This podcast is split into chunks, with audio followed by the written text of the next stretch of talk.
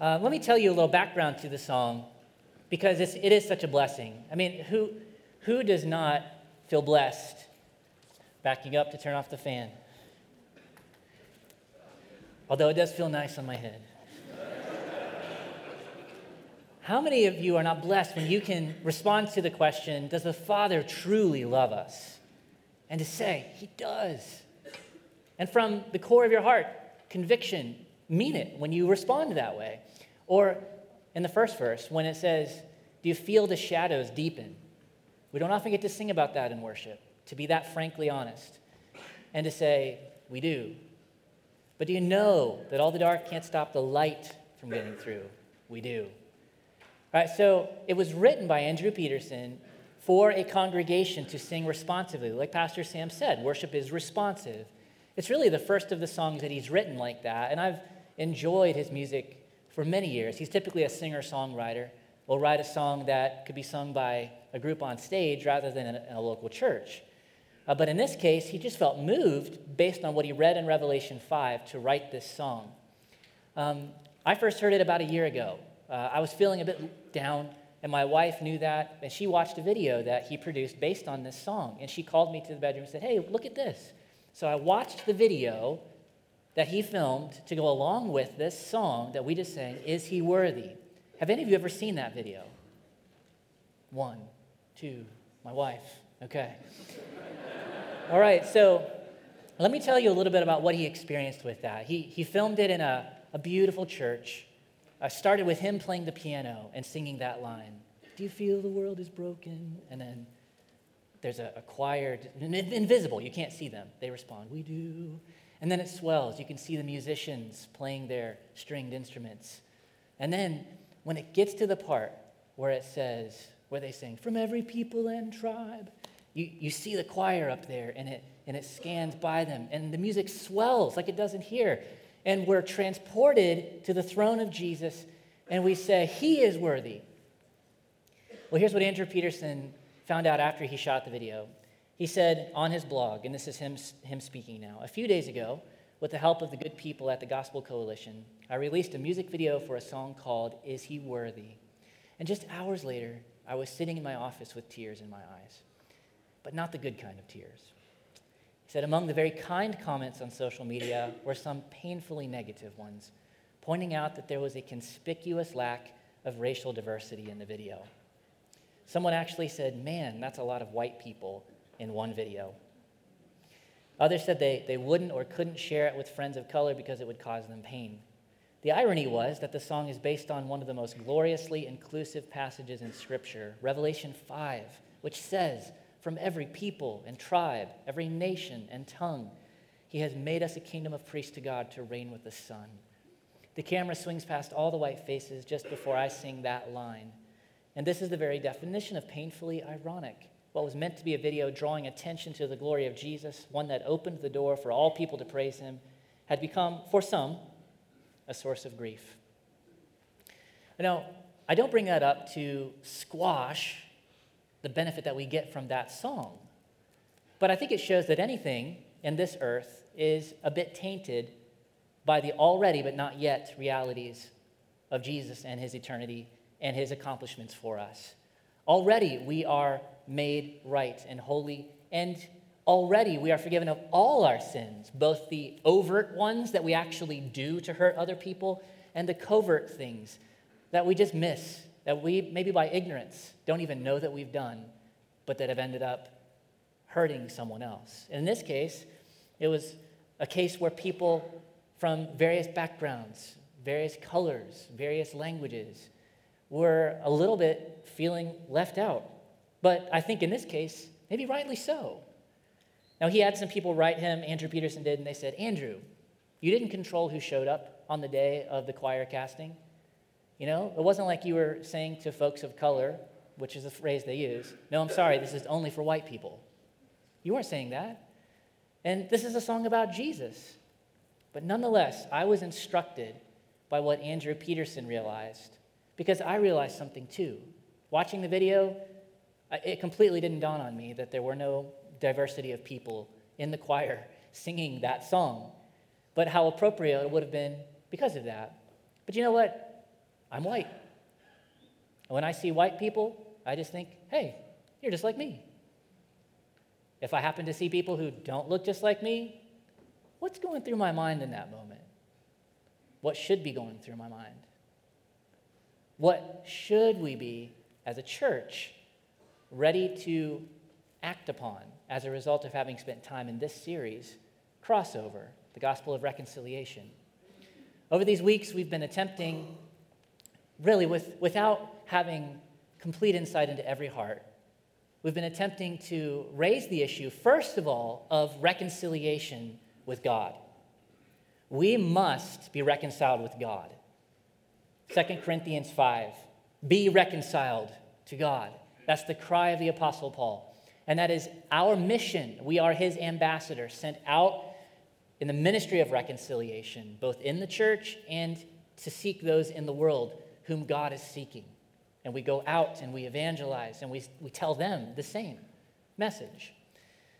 But sometimes we have found that there are barriers to that here in this country. There are barriers to that as we go out on mission. There are barriers to that as we go into other countries. And I think all of us over time find, perhaps like Andrew Peterson does, in this, in this article. Uh, we're, we're overwhelmed perhaps by certain things that cause us to miss the reality of what Jesus wants in this world now. Revelation 5 is a corrective for that. Revelation 5 draws our attention to the Lamb who has conquered and is worthy. And our worship of him, when our worship is right, will align our priorities here on this earth to be his priorities. Today, we're going to take a final crossover and the title of the message is The Final Crossover. It's a part of my ironic and dry sense of humor that in the book of Revelation, talking about going to heaven, I call it the final crossover. You would do me a favor if you would do a quick chuckle. Thank you. But, but truly speaking, if we're talking about crossing over any boundary that's in front of us to reach someone, we have to recognize what that is so that we can go over it and minister to them and love them as Christ has loved us. You think about how he crossed over all boundaries to reach you. Why would a Jew want anything to do with you unless you're a Jew? Truly speaking.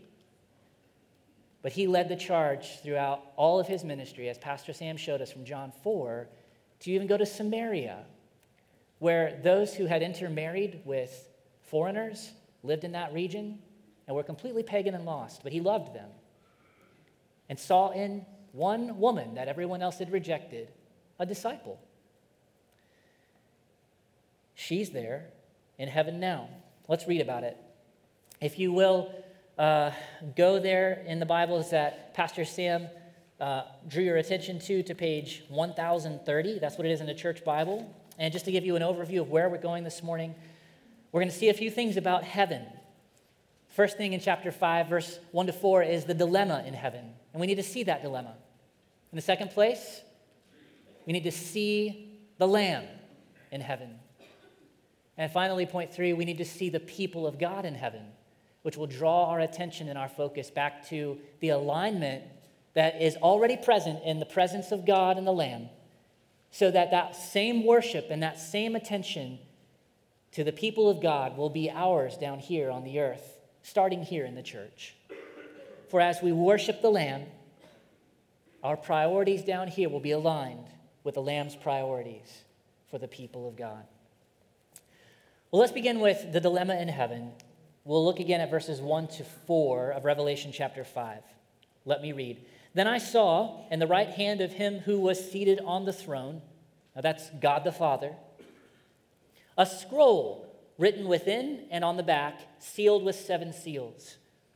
And I saw a mighty angel proclaiming with a loud voice, Who is worthy to open the scroll and break its seals? And no one in heaven or on earth or under the earth was able to open the scroll or to look into it. And I began to weep loudly because no one was found worthy to open the scroll or to look into it. Now, it's strange to think about there being a dilemma in heaven. This is the environment of absolute perfection.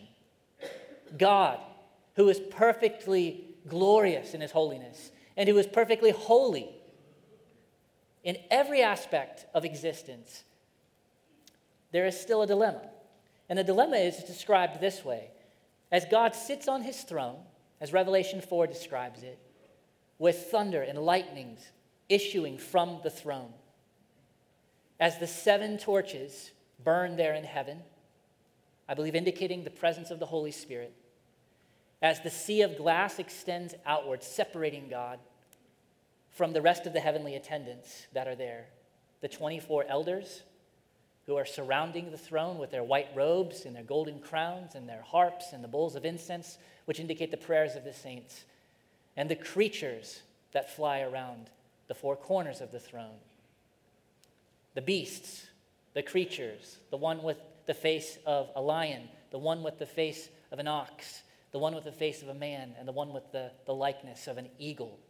They are full of eyes in the front and in the back and within, and with six wings they fly around, and they constantly sing, Holy, holy, holy is the Lord God Almighty. The whole earth is full of his glory. And the elders fall down continuously and say, Amen. And the living creatures fall down and say, Amen. And they worship. But the dilemma is God the Father holds in his hand, and it's not even clenched according to the grammar, it sits in his hand. And it's a scroll written on the inside and on the outside and sealed with seven seals. Scrolls in those days were pieces of parchment paper that were glued together with the watery glue that they had at the time. And once it dried, you could write on the inside. And then the point was to seal it up and to roll it up to seal it so that no one could take a peek inside without breaking the official seal. And hopefully it would get to the intended recipient so that that person could do that and then execute whatever will or whatever was written within that scroll. As it sits there in the hand of God the Father, imagine it, if you will, it's written on the inside and on the outside, but as it is sealed, there's one part that's rolled and sealed, and another part sticking out and sealed, and another part sticking out and sealed seven times. And as the whole heavenly host looks at that and they see this scene, an angel cries out, Who is worthy to take this scroll and to open the seals? And there's silence as they look around. And no one, no one in heaven can do that. None of those beings, perfect as God created them to, to be in his presence to worship him, can do it. No one on earth. They scan the whole earth. No one, no one who had died can do this. What's the right response to this? Well, the right response to this, if you really understand what's happening here, is to weep loudly. What did John understand? We didn't know what was in the scroll yet. He's about to write it and tell us. Once each of those seals is broken, judgment upon judgment will unravel on the whole earth. And those who have turned away from God, those who are sinfully oppressing God's people and martyring and killing them, those who are hurting those made in God's image and killing them will be judged. And someone, hopefully, can set that in motion. What happens if it doesn't happen? then we, all of us, will continue to see the same sins oppress people for the rest of our lives, and then we'll die. And then there's no hope for us to have any hope after that life because who's in control of all that's to come? The scroll, as we will find out, indicates the control of God over all of human history to come, as well as the judgments that must take place. John understood something of this, and he wept loudly.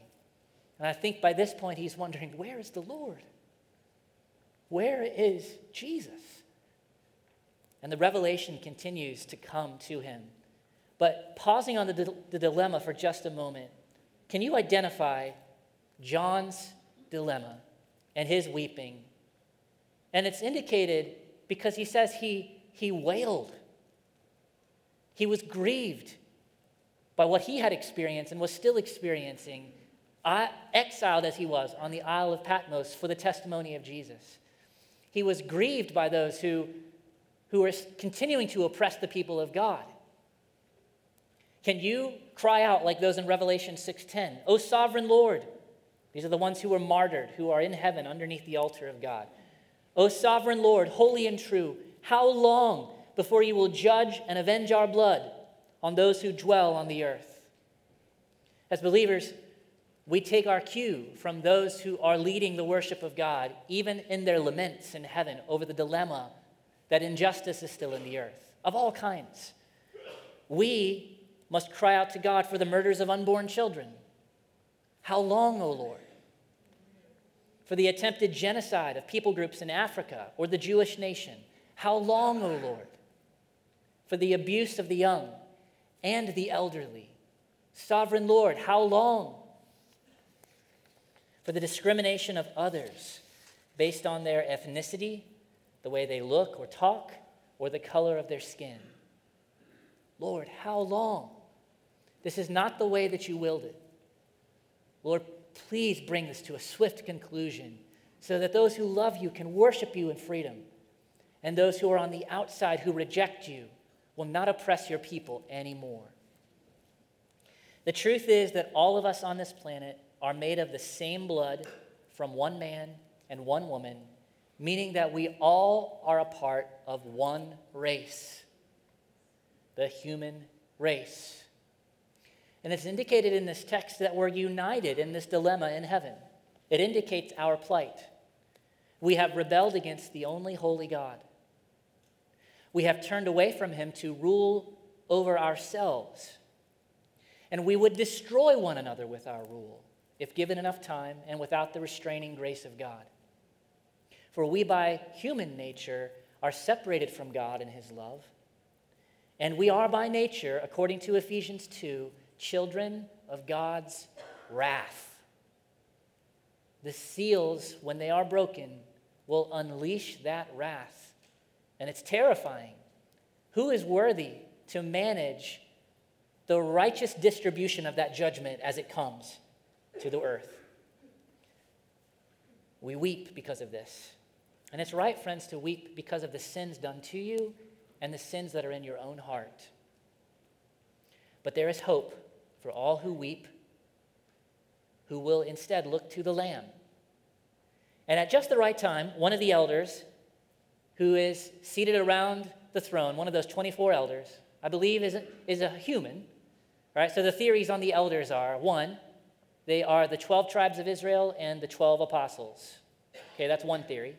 The other theory is they are martyred people who God, in his appointment, has put around his throne to serve him and worship him in a unique status. He promises that in Revelation 2 and 3 to those who will endure to the end, they will be given a Stephanos, a crown of life.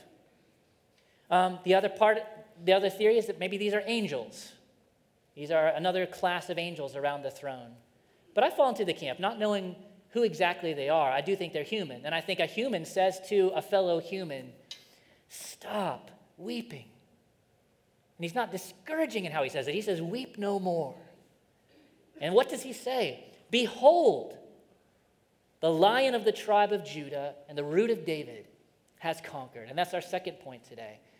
It's not just that we behold the dilemma in heaven, dilemmas don't exist in heaven except to be solved by one person, the Lamb. And this is what we see when we see the Lamb. Verse 5 says some things about him. And the rest of this chapter says some things about him, and the rest of Revelation reveals things about him. Lamb, that word lamb, it's an important word to the Apostle John as he writes this apocryphal letter. He uses that word lamb 28 times. It's an extremely important designation about Jesus, who he is and what he's done.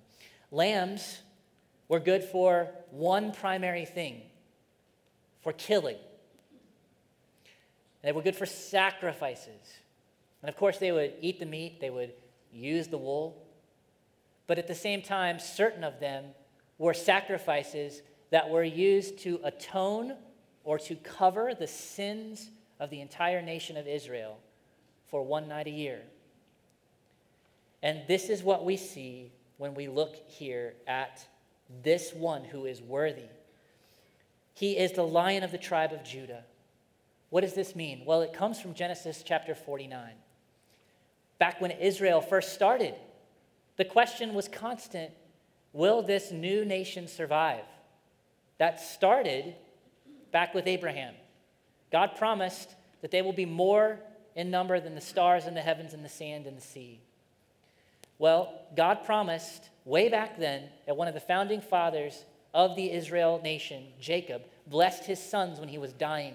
And he said to Judah in chapter 49, his son, Judah is a lion's cub. He's crouched as a lion.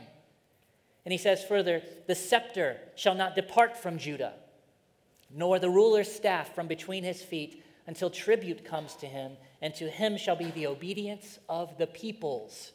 So there's this vision that he has that from the line of Judah, one will come who will rule with absolute authority.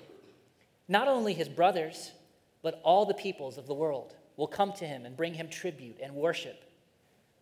Jesus, the Messiah, was born in the line of Judah. And he is identified here as the lion of the tribe of Judah, where Judah was a lion's cub, the great great great grandfather of the Judah clan he is yet subservient to the lion of the tribe of Judah who came from him.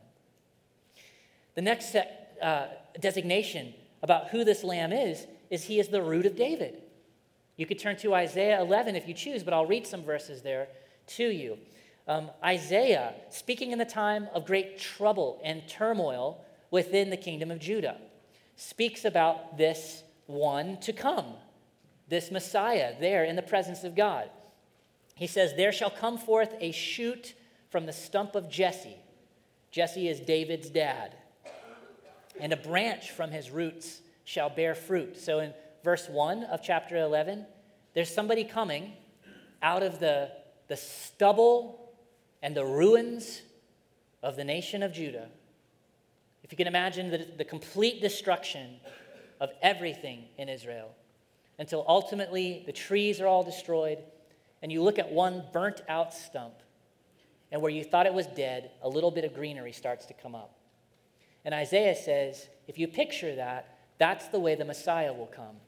When you thought everything was lost and hopeless, wait for it, because a shoot is coming. But then it gets a little bit deeper, because it says in chapter 10 of that same book of Isaiah, chapter 11, in that day, the root of Jesse no longer just a shoot coming out, but the very root that causes any growth at all. The root of Jesse will stand as a signal for the peoples. Of him shall the nations inquire, and his resting place shall be glorious. We're told that he will judge not by what his eyes see or decide disputes between people by what his ears hear, but he will decide with equity for the meek of the earth. And he shall strike the earth with the rod of his mouth, and with the breath of his lips he shall kill the wicked.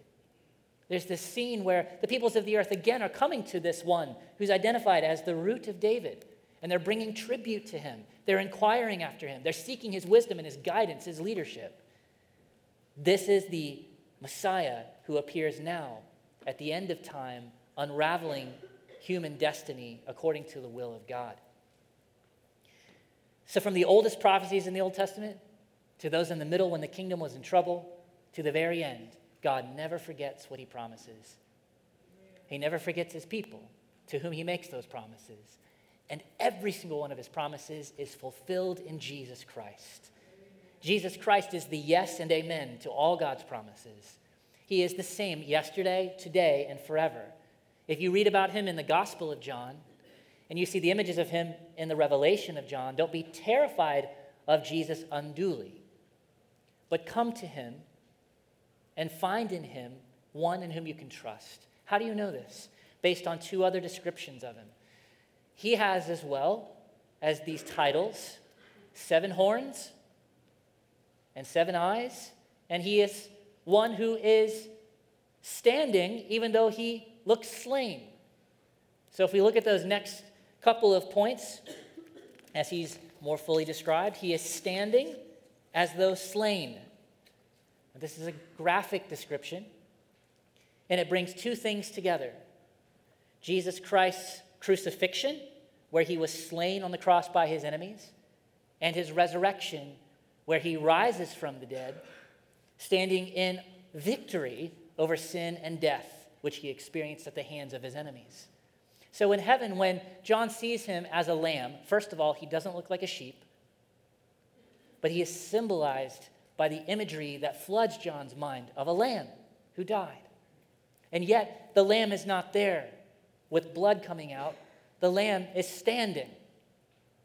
It's, it's a mystery how this paradox can be. Yet it's true. He was slain, but he's standing. And it indicates both that which happened on behalf of the people that which they needed, which they could not do, their leader died for them. But he did not stay dead, he rose from the dead. And John sees him as standing, even though he looks slain. The next description say he has seven horns and seven eyes. Or not to think automatically that Jesus has seven horns sticking out of his head or seven eyes on his face. These would be easily understood by the ancient world for two things that they were. One, having seven of anything means perfection. So if you have seven horns, that means that you have absolute military power over everyone and everything. If anyone tries to go against that one, he, he or she would be utterly destroyed and put underneath the feet to be a footrest for the conquering hero. And the seven eyes, which are the seven spirits of God sent out into all the earth. I think it indicates for us what seven eyes would mean. It means total knowledge of all things and a sovereignty of his knowledge and control that extends everywhere. And by the mention of the, the spirits of God, the Holy Spirit is at times mentioned in this way. And he is linked and tied to everything that Jesus ever did. And his ministry of obedience to the Father and of service to people, loving God and loving others, was tied to a ministry of the Holy Spirit, perfectly filled with Him at all times. So when you put these things together, you have a paradox of absolute power and absolute self giving love. Absolute power and absolute love. This is the Lamb. As you look to Him, He is standing, though slain, to say to you, I conquered your own sin, yet I live. So that as you trust in me, you too may live. And the gospel message goes further that although his power is absolute, his control is absolute, his love likewise is absolute. And if you will come to him and bow before him, you can have this dilemma fixed. And you can have a relationship with God. And this is why Jesus is worthy of worship. As we look at that concept about the Lamb, that he is worthy of worship, he's worthy of worship first because he can take the scroll and he can crack open those seals. Think again of the throne of God. God's face, his description of his body, that's never given, but in Scripture there's often a mention of God's hand. It's his hand of power. And I mentioned the grammar doesn't indicate that his hand is clenched around the scroll. It wasn't an issue of being strong enough to overpower God, it was an issue from the open hand of God to be worthy to take it. When we sing that song, is anyone worthy? Is anyone whole? Right, that whole is the perfection of all perfections. It's being someone who's so put together that there's nothing wrong with you anymore. And when we sing that, we feel the sting of it. Oh, no one is whole. I am not whole. But Christ is whole. He is whole. And this is what we find happening here. The worship that happened to him in this chapter is the same worship that happened to God the Father in chapter 4. If you look at verses 9 and 10, there's a new song that's sung to him. This was not sung to God the Father in chapter 4 because the Lamb has done something that only He could do. And they sing to Him, Worthy are you to take the scroll and to open its seals, for you were slain, and by your blood you ransomed people for God. Why is He worthy of this worship? Well, when it mentions this new song, it's tied directly to His worth based on His sacrifice. and of his shedding of his own blood. The amazing reality that our Messiah died in our place and by his blood brought us to God to be his people. And they sang this song. And it was a reality that is introduced into the heavenly worship because of Christ and his accomplishments. I think about heaven someday and I wonder about the songs we'll sing there. You ever wondered that? I mean, we, we sing truth in our churches, and some of the songs we like better than others, and we keep around for a long, long time. But I wonder what it's like in heaven when it says this is a new song.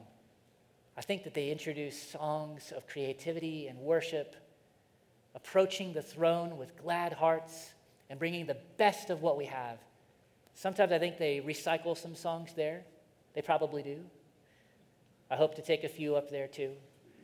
But regardless, this is worship at its best. The, the, the elders are there, the living creatures are there. And, and let me mention those living creatures again with their eyes. It, this is going to sound gross to kids and some of you older guys too. But think about the, the thing that God did. He made these living creatures with eyes all on the front, all in the back, and on the inside. You try to imagine that if you can. But why did God do that? Why did He make them with the face of uh, an eagle, a man, an ox, and a lion? Well, I think those four things indicate various things about God's character. We could say that. But why all those eyes? Well, as they fly around those corners of the throne, looking at God all the time, looking at the scenes of what God is doing, even looking within and processing and seeing themselves, everything in their entire existence is all to the praise of God. They're never bored. Think one of the things I thought as a kid is when you get to heaven and you have a harp, it's boring sitting around on clouds singing songs all the time. Well, just watch these creatures when you get there. One, they're not boring. And two, their entire design is to instruct us that we cannot exhaust the glorious splendors of our God.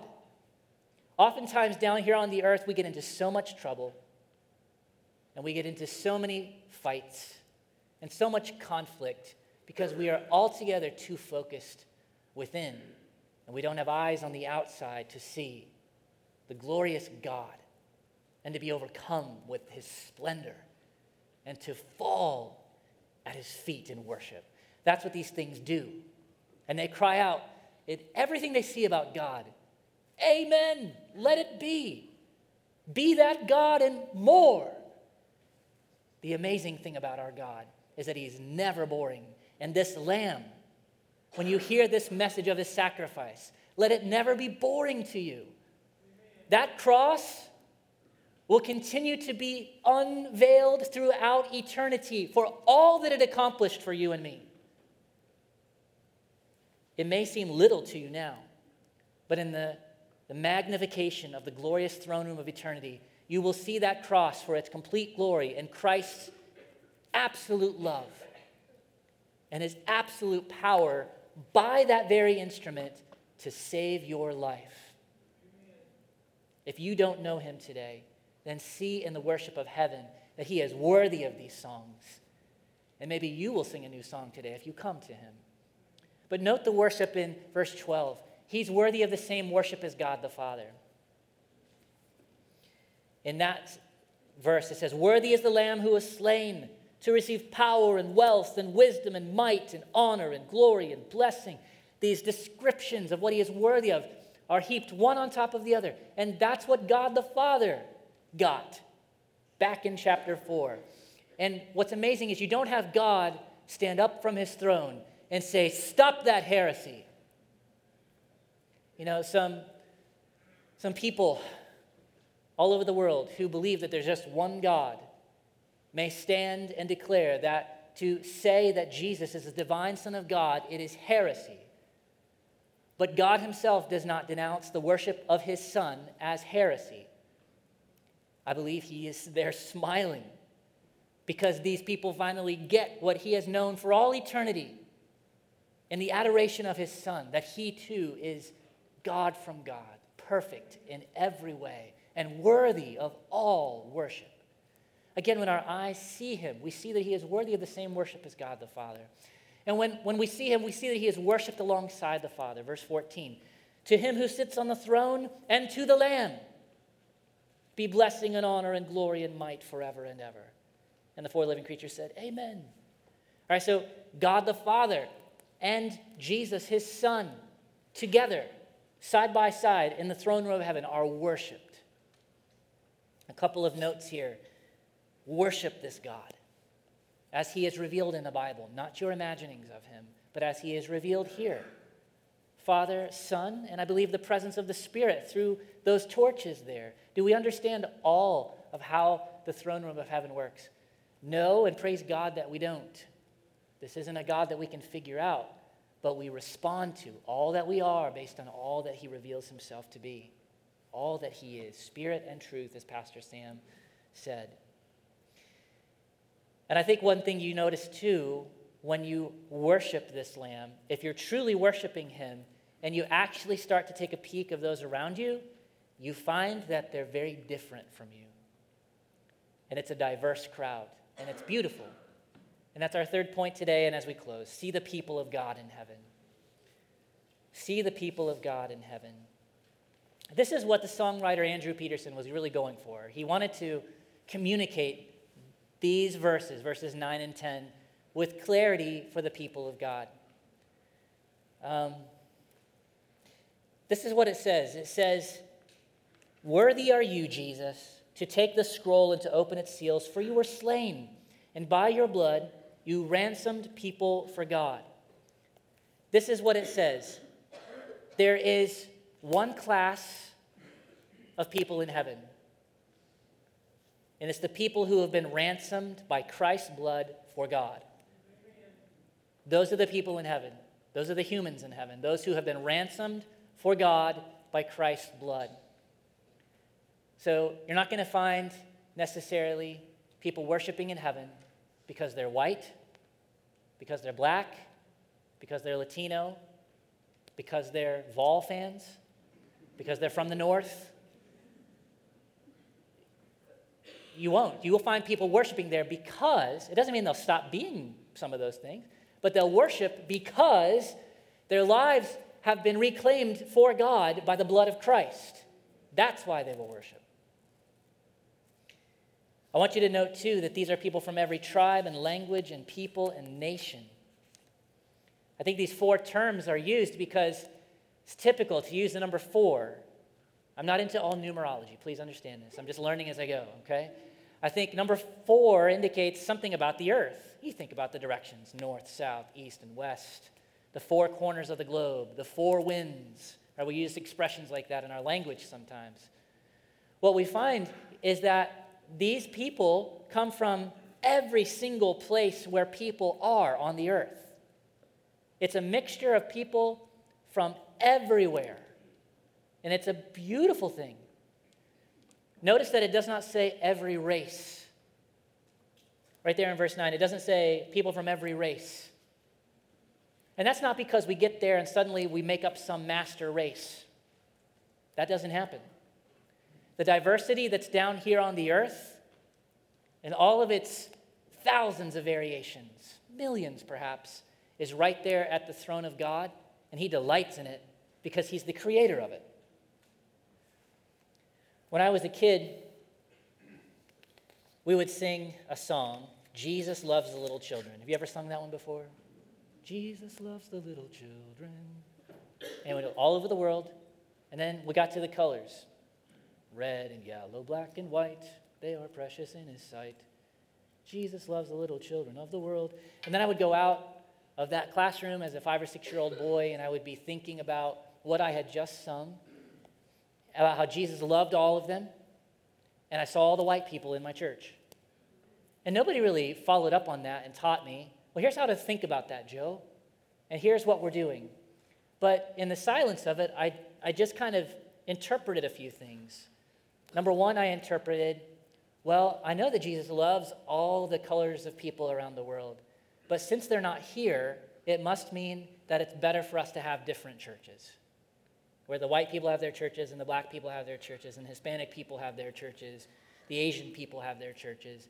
That's probably just what it should be like. Maybe that's just easier. Maybe that's what God wants. Interpretations I was pulling together in my little mind, and I'm not making that up. I can remember thinking things like that. I can remember later on hearing this message and seeing the image of heaven. I thought, well, maybe in heaven is where we'll actually get that right, but it's just too hard down here. Well, my encouragement is to you to start early with our kids. Sing those songs with them. Sing, Is He Worthy? Download that and listen to it in your car with the kids. You know, my, my six year old, my four year old girls sing that song and they love it. They don't know every, everything it means, but it's getting in their minds. And the point is, educate our kids and bring them into the reality of what Jesus wills for this world. He has people everywhere that He is calling out of various strands and corners of the earth to be His people. And He wants it to be present and a reality here where we meet in a local church. The more diversity that we see, the more we can celebrate. And I can remember another thing I heard growing up. I heard that one of the reasons we don't have churches with white people and black people or Hispanic people or Asian people together is because they might actually like each other and some of them might get married. And that's probably not a good thing. Let me tell you something. The one thing that you have to be concerned about when it comes to interracial marriage is not that there's actually different races. There's one, remember? But one thing that you need to consider is there might be a consideration of two, but here are the races those who have been redeemed by the blood of Christ and those who have not. So when it comes to getting married, if you're redeemed by the blood of Christ and somebody else is redeemed by the blood of Christ and you happen to be from two different backgrounds and even different colors, get married if God is in it. You might say that it's a trouble for the kids who come. Well, I'd say that comes from our own sinful hearts. And I'd say the glory is in the diversity that God can bring as a result. God wants diversity around his throne. And if you have kids that come in a, in a marriage that blesses and honors God, the beauty of it is there's even more diversity around the throne of God. So if you will receive it, I just corrected there the past two generations of the American church and our understandings and beyond. If you will receive it, there you go. That was free. so, my friends, I'm thankful for the various ways that I'm growing. I told you at the beginning, I didn't quite catch that it was only white people in that video. And I don't take a step back and say, oh, I'm so bad for being white. Instead, what I say is, no, I, I, I think I just missed something there that there are other people that will be around the throne of Jesus. It's not just going to be people who look like me. And I need to be conscious of that and befriending them and seeking them out. Our international ministry here is doing that. And there is a blessed international diversity here. And I love it. It's, it's encouraging to my heart, and it's a corrective to the age old problems and the dilemmas that I bring into the church. And you know, that's the heart of this series. The heart of this series is not to call out, although we, we do so if it's here, a, a, a racial, systemic uh, problem. All right? So if there is systemic racism, yeah, we call that out. But the, the more likely thing here is that we still have old tapes running through our minds about what the church should be like based on how we were raised, instead of what Jesus wills the church to be like based on what he has accomplished everywhere. Eventually, friends, we will reign with Jesus on the earth beside people from all corners of this globe. On a new earth, when God comes from heaven and makes a new heaven that comes down here to this earth that he remakes, and we will reign with him forever. And there is no end to that. And the glory of that is that as we do that, even now, we are a kingdom and priest to God. Adam and Eve failed in their charge to reign over the earth. The kingdom of Israel failed, but where they failed, Jesus did not fail. And he is speaking even this morning to say, Gather to me my people from the four corners of the world, from every tribe and tongue and people and nation, and that they would be my ransomed, blood bought people. And so, my friends, as I bring this to a close, I want you to consider that our charge in making any crossover for the ministry of reconciliation is to consider our own hearts first. And where there may be misunderstanding, there may be confusion on the part of somebody else, not to repent of how God made you, but to seek to understand what they may be going through so that you can minister the grace of God to them. And ultimately, the hope is to give them the hope of our Lamb and to give them a vision of Him so that they too will fall at His feet and worship Him, giving everything they have from every people and tribe and, and language and tongue, that we would all come and gather around His throne and give Him the worship that He is due.